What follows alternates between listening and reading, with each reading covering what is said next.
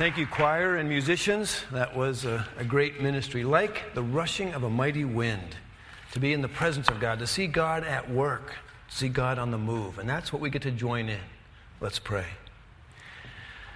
Father, we are really grateful for your mercy and grace bestowed on us in so many ways. Today we do think of the men and women who have served so that we might still worship freely and experience the safety and prosperity that we do as families here in this country.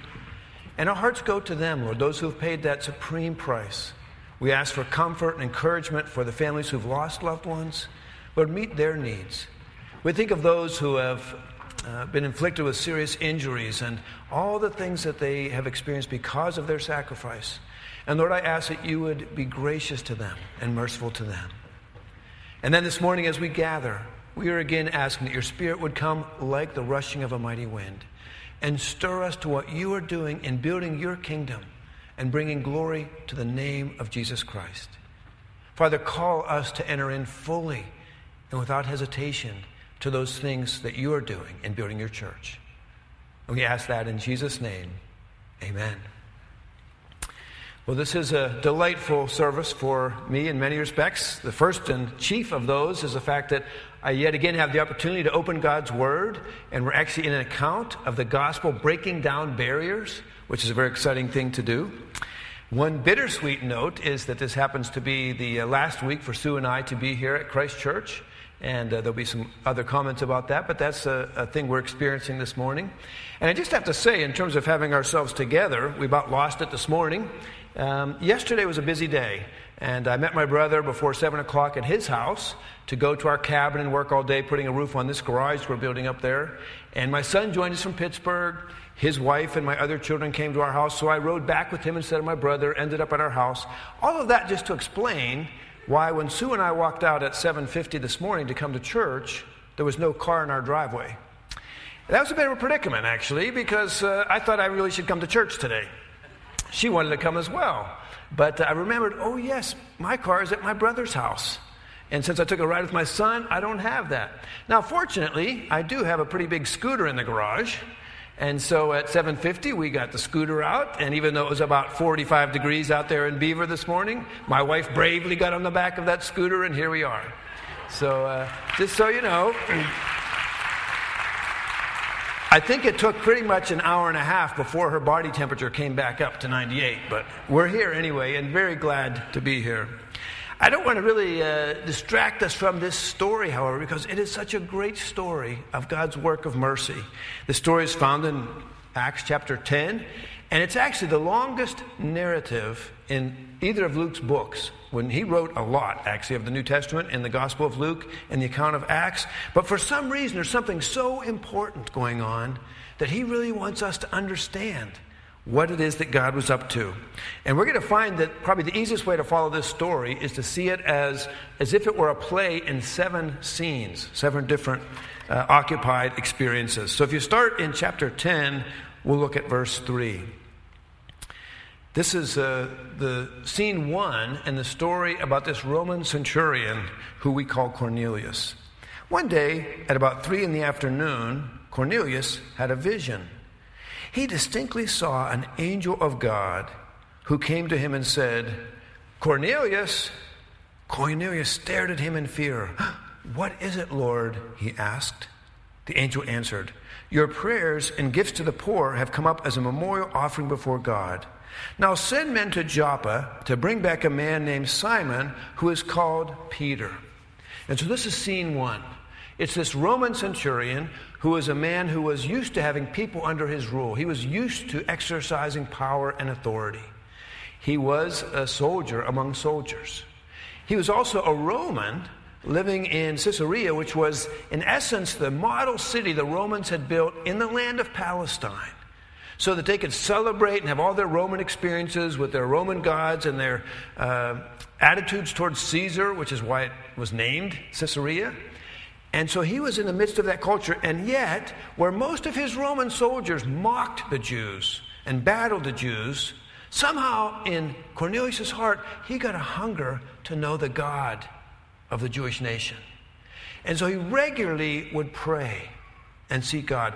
And he would regularly understand that part of trying to be in a relationship with this God who loves justice and mercy would be that he should also care for the poor.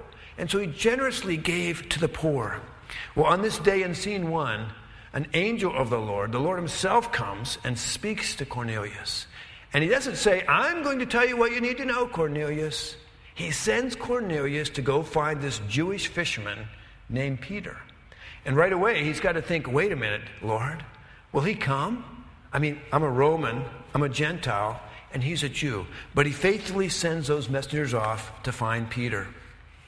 That brings us to scene two.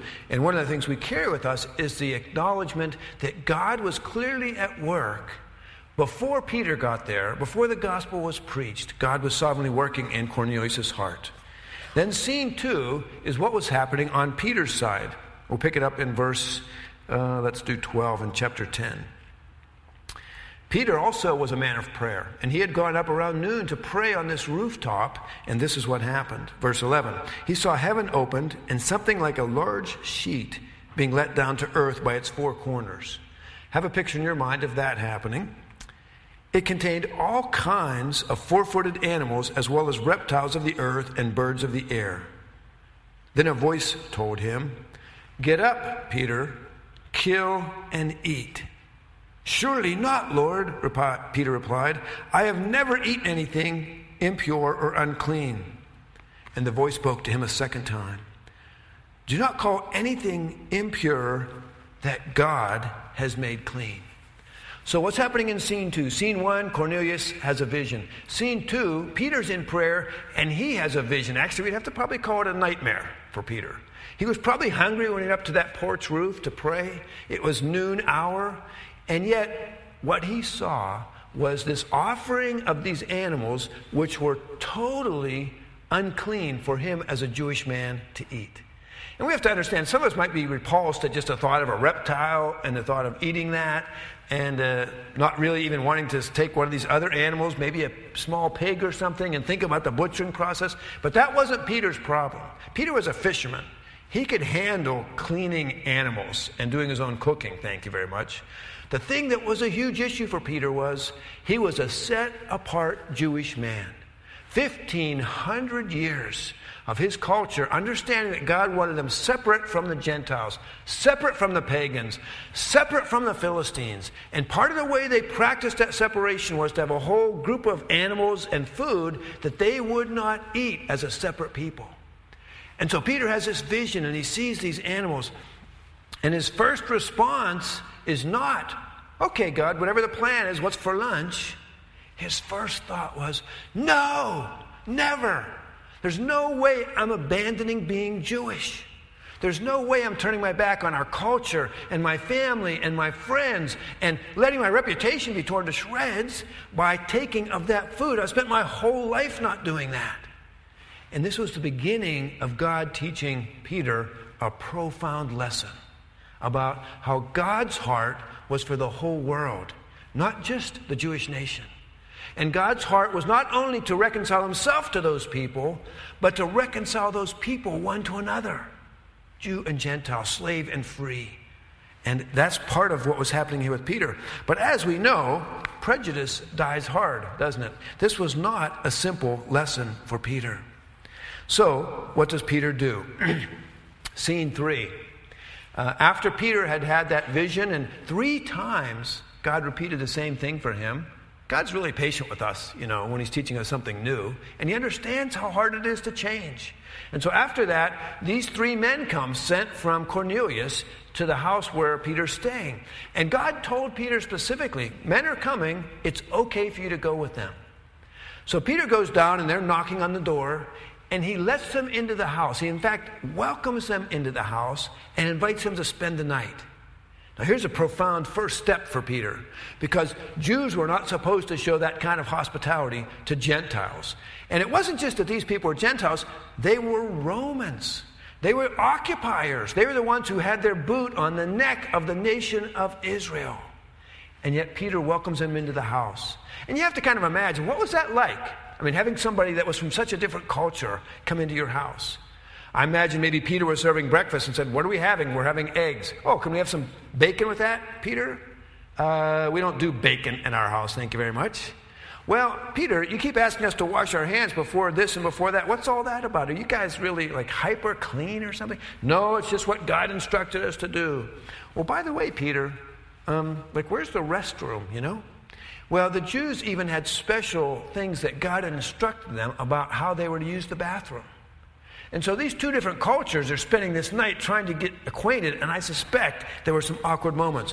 But we should note that Peter took that first step by welcoming these people in and offering them hospitality.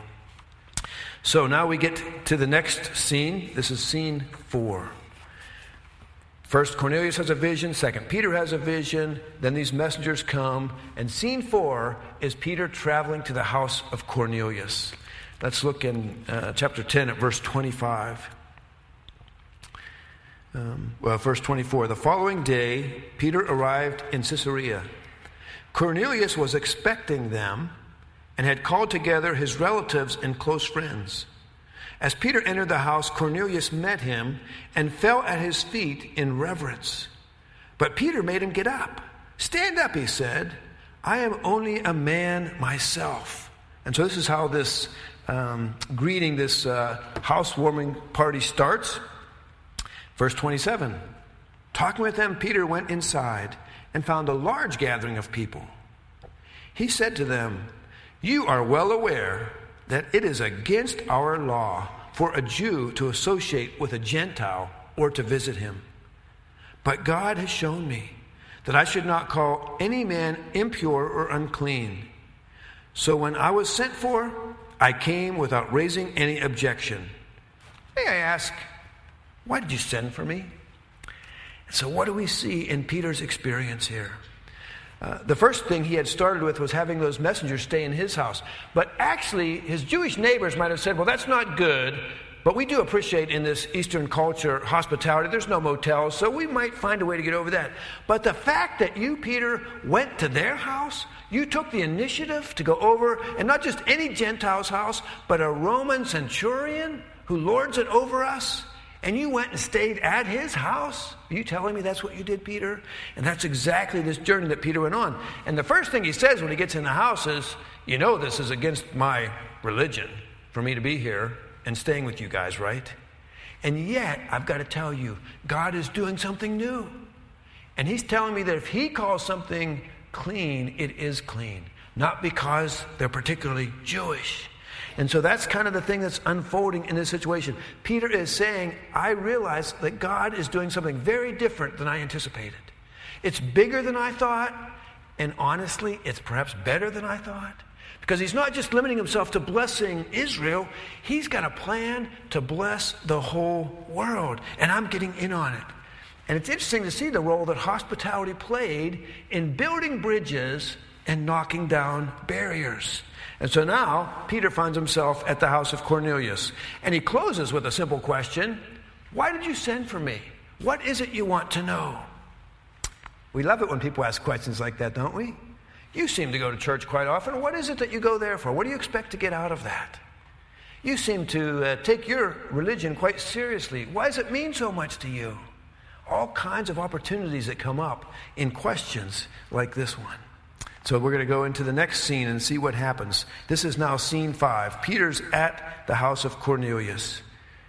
Verse 34, they'd explained that they sent for him because God told them to. So then Peter began to speak. I now realize how true it is that God does not show favoritism. He still has to start with that point. You know, I see now that God is in this. And while I have not really wanted ever to be in the home of a Gentile, I can see that God wanted me to be here and that God is at work in your lives. And so I'm getting it, basically, is what Peter says about what God is doing. Verse 35, he's not a shower of favoritism, but accepts men from every nation who fear him and who do what is right. And so that's the start of what Peter mentions. But I want you to see that the next thing Peter's going to talk about is not himself. He doesn't go from there into a big sermon to say, well, you should come to Jerusalem and see the church that I'm leading. I mean, I'm only a fisherman. I never even was a priest. I certainly wasn't a Pharisee. I've never been a teacher of the law. But God has made me the head of the church in Jerusalem. And I've even done some pretty amazing miracles. You should come check it out. That's not what Peter says. Listen to what Peter says in answer to the yearning of their heart to know the God of Israel. We'll pick it up in verse 39. Let me back up a little bit. Verse 37, sorry. You know what has happened throughout Judea, beginning in Galilee, after the baptism that John preached, how God anointed Jesus. So Peter starts telling them about Jesus, how God anointed Jesus of Nazareth with the Holy Spirit and power, and how he went around doing good and healing all who were under the power of the devil because God was with him. Certainly you Romans even have heard about Jesus, haven't you? And all that he's been doing, and imagine they had heard all of those things. Verse 39. We are witnesses of everything he did in the country of the Jews and in Jerusalem. Now listen to this. He's before this Roman audience. He's just reminded him of Jesus and the fact that God's hand was clearly on him. And then he says, they killed him by hanging him on a tree. Who killed Jesus? Here's this Jewish man with all the heritage of 1,500 years of culture behind him, in front of the Romans, and he acknowledges the Jews have killed Jesus, the one God sent and anointed. But verse 40, but God raised him from the dead on the third day and caused him to be seen. He was not seen by all the people, but by the witnesses whom God had already chosen, by us who ate and drank with him after he rose from the dead. He commanded us to preach to the people and to testify that he is the one whom God anointed as judge of the living and the dead. And so here's this group of Romans sitting, and they're hearing Peter say, you know, this is all that Jesus did, but then they killed him. They hung him on a tree. He died a sacrificial life. He was a perfect man, sinless, but he died for you and for me. And I'm a witness of that. I actually had meals with Jesus after he came back from the grave. I was with him. I let him teach and minister to me. I touched him. We broke bread together. And so Peter is telling them all that Jesus had done and who he was. And it was a wonderful opportunity for the gospel. And Cornelius, you can imagine his heart. He wanted to know the God of Israel. And now he's finding out the God of Israel had sent his own son to die for Cornelius so that he could be forgiven, so that he could be reconciled and have a right relationship with that God. And it didn't require a trip to Jerusalem. It didn't require circumcision. The thing that Peter advocated was, you need to believe in Jesus. Repent and believe. And so that was Peter's message. Fairly simple, very strong. And we should learn from him about how to focus our talk on the life of Christ and the person of Christ, and the effect of Christ in being able to bring people to newness of life. So Peter's in the midst of this big sermon, and then we metamorphose into scene 6 at the house of Cornelius. You know, if you're a preacher, you really want to finish strong. You want to have a good illustration at the end. You want to wrap up. But this is what happened before Peter got to finish his sermon. While Peter was still speaking these words, the Holy Spirit came on all those who heard the message. The circumcised believers who had come with Peter were astonished that the gift of the Holy Spirit had been poured out even on the Gentiles, for they heard them speaking in tongues and praising God. So, scene 6 is God in action. Peter's doing his thing. He's faithfully obeying. He was commanded to share the gospel. He's sharing the gospel.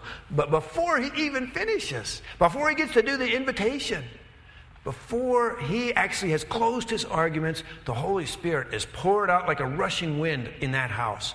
And those people start speaking in tongues. Now, let's go back a few moments in the book of Acts and realize that's what happened to Peter when he was gathered with the apostles, and the Holy Spirit came to them. They spoke in tongues, and it provided the opportunity for them to share the gospel, and 3,000 people believed.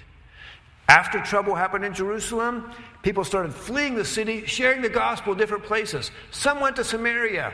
Another group of people Peter wasn't too happy with. People that Peter didn't like very much because they were half-breeds. But they heard they were responding to the gospel, so Peter and John went down there. And when Peter got there, God used him sovereignly by the laying on of hands and praying for those people, for the Holy Spirit to come. And those people spoke in tongues, which convinced Peter and his cohorts, this is really God. He's doing this. No man can control this. We can see the very evidence that God has come on the Samaritans just like he came on us Jewish boys up there in Jerusalem. Amazing. And now he's in the house of a Roman soldier. And these people were the enemy, the stated enemy of his nation. They were the ones that brought no glory or help, but only shame and discouragement. And he's sharing the gospel with these very Roman soldiers, and the Holy Spirit, the Spirit of the living God, came on that place, shook those people, and they spoke in tongues, which caused the Jewish believers from Jerusalem to be amazed. Because you know what they knew? Whoa, these people are now acceptable to God. God himself is embracing these people. God himself is including them in himself. The Holy Spirit of the living God is now living in these people. Can you imagine? They couldn't. They were shocked at this. It was a wonderful day, but it was a day when they had to let go of a lot of their past identities. A lot of things that they thought made them important and significant. Being Jewish and how long they'd been Jewish and how many generations they could trace back of their Jewish lineage. But in this case, Jesus is showing that he is building his church and he's not a respecter of persons. Anybody can be adopted and brought in. And if they're adopted and brought in, they become part of the family. And so Peter had to change his way of thinking in order to be participating with what God was doing. And again, we want to see that while Peter was being faithful, God himself was at work. Well, our story closes with scene 7. Not just this great revival there in the house of Cornelius, not just these number of people that came to faith, but Peter now goes back to Jerusalem. And he was right when he was worried about fellowshipping with Gentiles, because it was going to cause some trouble. Let's look at chapter 11, verse 1. The apostles and the brothers throughout Judea heard that the Gentiles also had received the word of God. So that message is going out. Not just all the things that Jesus had done, not just Pentecost, not just the Samaritans, but they're hearing that some of the apostles actually went to a Roman city, ministered to Gentiles, and they had come to faith. So when Peter went up to Jerusalem, the circumcised believers, those that were good Jews like him, criticized him and said, "You went into the house of uncircumcised men and ate with them?" So I want you to picture that. Peter gets home. And Jerusalem is where he's now head of the church. He has a lot of respect there. People are looking to him for leadership. But he gets back and they say, "Peter, boy, we hear you've been hanging out with Gentiles. It can't tell us it isn't so. And not only Gentiles, but Roman soldiers. Is that really true? Did you actually stay at their house, Peter?" Well, it turns out after Peter had seen them come to faith, he extended his stay and stayed several days with Cornelius. Because, you see, I think Peter understood, this is my new family. God is forgiving them and cleansing them and uniting them with me in Christ like he is any other Jewish man or woman. And so he stayed probably to teach them and encourage them and to show connectedness with them through fellowship. So now he's back in front of these Jewish guys and they're criticizing him. And he's probably feeling the heat. So what he does is probably what any of us would do. Hey, don't blame me. God did it. It wasn't my idea. I never dreamed. Well, I did have a dream. Oh, let me tell you the whole story. So he goes back through the whole thing. He said, Cornelius, this Roman soldier, had a dream, and he was told to come and find me. Meanwhile, I had a dream, and I was told not to call anything or anyone unclean that God said was clean. So that was a new thing for me to think, and I told God originally, no. I did. I told God no. And then he told me 3 more times, and I finally understood, oh, God's doing a new thing. God's doing a brand new thing, and I want to get in on it. So I went, just like God told me. And I got to his house. He gathered all these friends and neighbors, and they were ready to hear from me.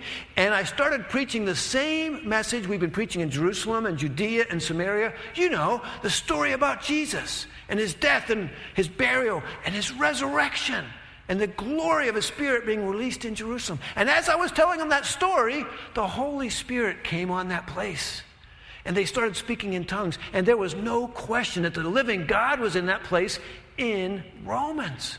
What was I supposed to do? And so as they listened to that story, which again is the longest narrative in the book of Acts, they said, oh, we get it too. God is up to something new. Turns out God has a heart for everyone, for all the nations. And it turns out that it's not easy to learn these things. It's not easy to overcome our prejudice. But you know, there's even something more at play here that's not easy to overcome. It's not easy to overcome fear of what other people think. We're so prone to worry about, if I do this, if I reach out to this person, if I develop a friendship with these people, what will people think? What will my family think? What will my coworkers think? What will people at church think if I start spending my time with those people? And that was one of the hardest things for Peter to overcome. In fact, we see in Galatians, he traveled over there when Paul had a ministry with the people of Galatia, and he joined into that ministry, and he was fellowshipping and sharing meals, Jews and Gentiles, just like he'd learned here. But then some other boys came down from Jerusalem, and they were good Jewish boys, and they were still keeping the law. They wouldn't fellowship with Gentiles, even if they were in Christ. And eventually, Peter quit eating with the Gentiles. And he just ate with the Jews because he didn't want to lose the respect of his friends. And Paul had to speak in his face and say, Peter, you don't get it yet, do you? God loves everybody. And anybody that's in Christ is a new creature. And they are our brothers and sisters if the Spirit of the living God lives in them. And you need to enter into this. Peter, you're being a phony in what you're doing. So I guess the question is, Christ Church, what is God wanting to teach us through this whole thing? There's some really important things to learn. First and foremost is to learn God's heart. God loves the nations. God said, I've got a plan to call people from every tongue, from every tribe, and from every nation into the kingdom. And the ministry of reconciliation, what Jesus died for, he didn't just die so that we could have a right relationship with God in a vertical plane. He died so that all of our battling and fighting and problems with one another could be reconciled. He died to empower us for reconciliation. And that's what the gospel is meant to do. Second thing we should remember is that God is the initiator of all this. We don't have to worry about our scheme. How can I talk to somebody? How would I ever know someone who's different? We need to understand what we see in this story is how it always works. God is at work in people in Pittsburgh right now, putting a hunger in their heart for himself. And you might be the one that he's willing to use to go and share the gospel, the good news, the story that has power to bring people from death to life, of who Jesus is and what he did for them because of the love of God. And that's how God works. He initiates, but for whatever reason, he insists on using people like you and me, just like he used Peter. He opens the doors, but he asks us to go through them. Sometimes he might be asking us to do some uncomfortable things, like it was uncomfortable for Peter to go to that Roman soldier's house. I don't know in your circle of friends or co-workers or neighbors, you guys might be in all kinds of clubs or have different situations where you have a circle of people that you touch that nobody else really touches, that unique circle. Is there someone in that circle that God is saying to you, I want you to show the love of Christ to that person? In word and or deed. I want you to take the initiative. I don't want you just to wait and say, well, if they come knocking on my door, I'll invite them in. I want you to be like Peter, and I want you to go and knock on their door and say, may I make a connection with you? Who might that be? Is there somebody already you know? I mentioned earlier we have, something like 750,000 international students in America.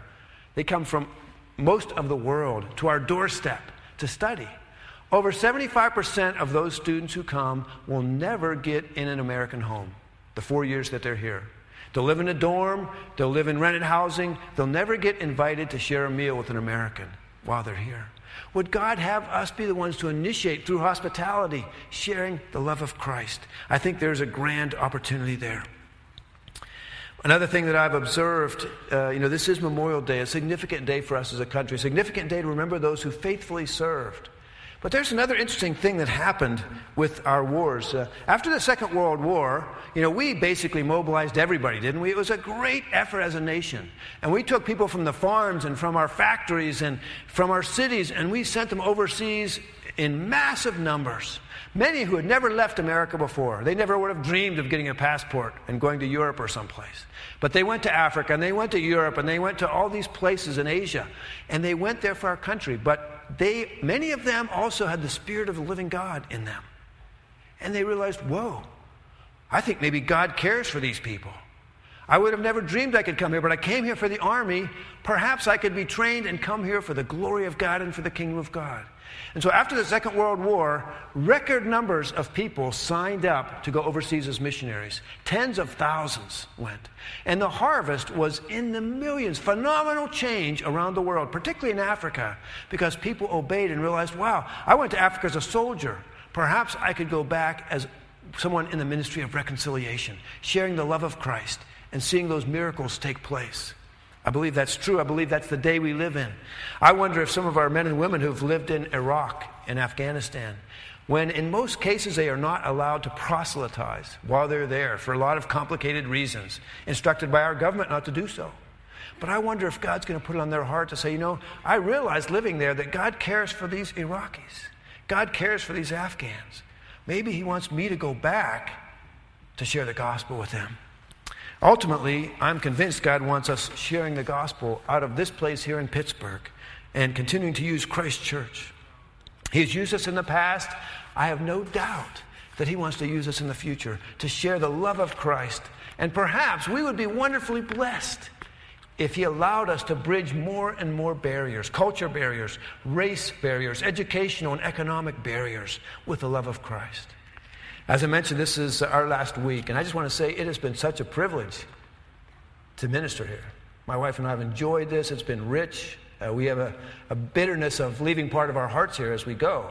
But God's giving us the privilege of going back to help mobilize people who are trying to get the gospel to places in Africa where they have yet to hear the gospel for one time. There's over 700 unreached people groups that we want to help mobilize people to take the gospel to them. And so God wants to put on our hearts that we should care for them, but we should also care for the ones that live in your neighborhood. A week or so ago, I got a card from a visitor here at Christ Church. They loved the service, they loved the church, they loved the facility, they loved the music. It was a very positive card until it got to the last line. They said, you know, the whole time we were at Christ Church, not one person greeted us. And I know Christ Church is a big church, and a lot of times we see people and we think, well, probably somebody knows them. I don't. And we think they might be a visitor, but actually I hate to embarrass them or myself by asking if they're a visitor because they probably have been here for 2 years and I never met them. But honestly, do you understand that God is going before us, opening doors of ministry? And we need to even come to church asking God, do you have somebody you want me to speak to today? Somebody I should encourage, somebody I should reach out to? And I shouldn't just stop feeling that way when I leave the church. When I go to the picnics, when I go to work, when I go in my neighborhood, when I have my family gathered, when I have that sensitivity like Peter had. Okay, who do you want me to tell the good news of Jesus Christ to? Let's pray.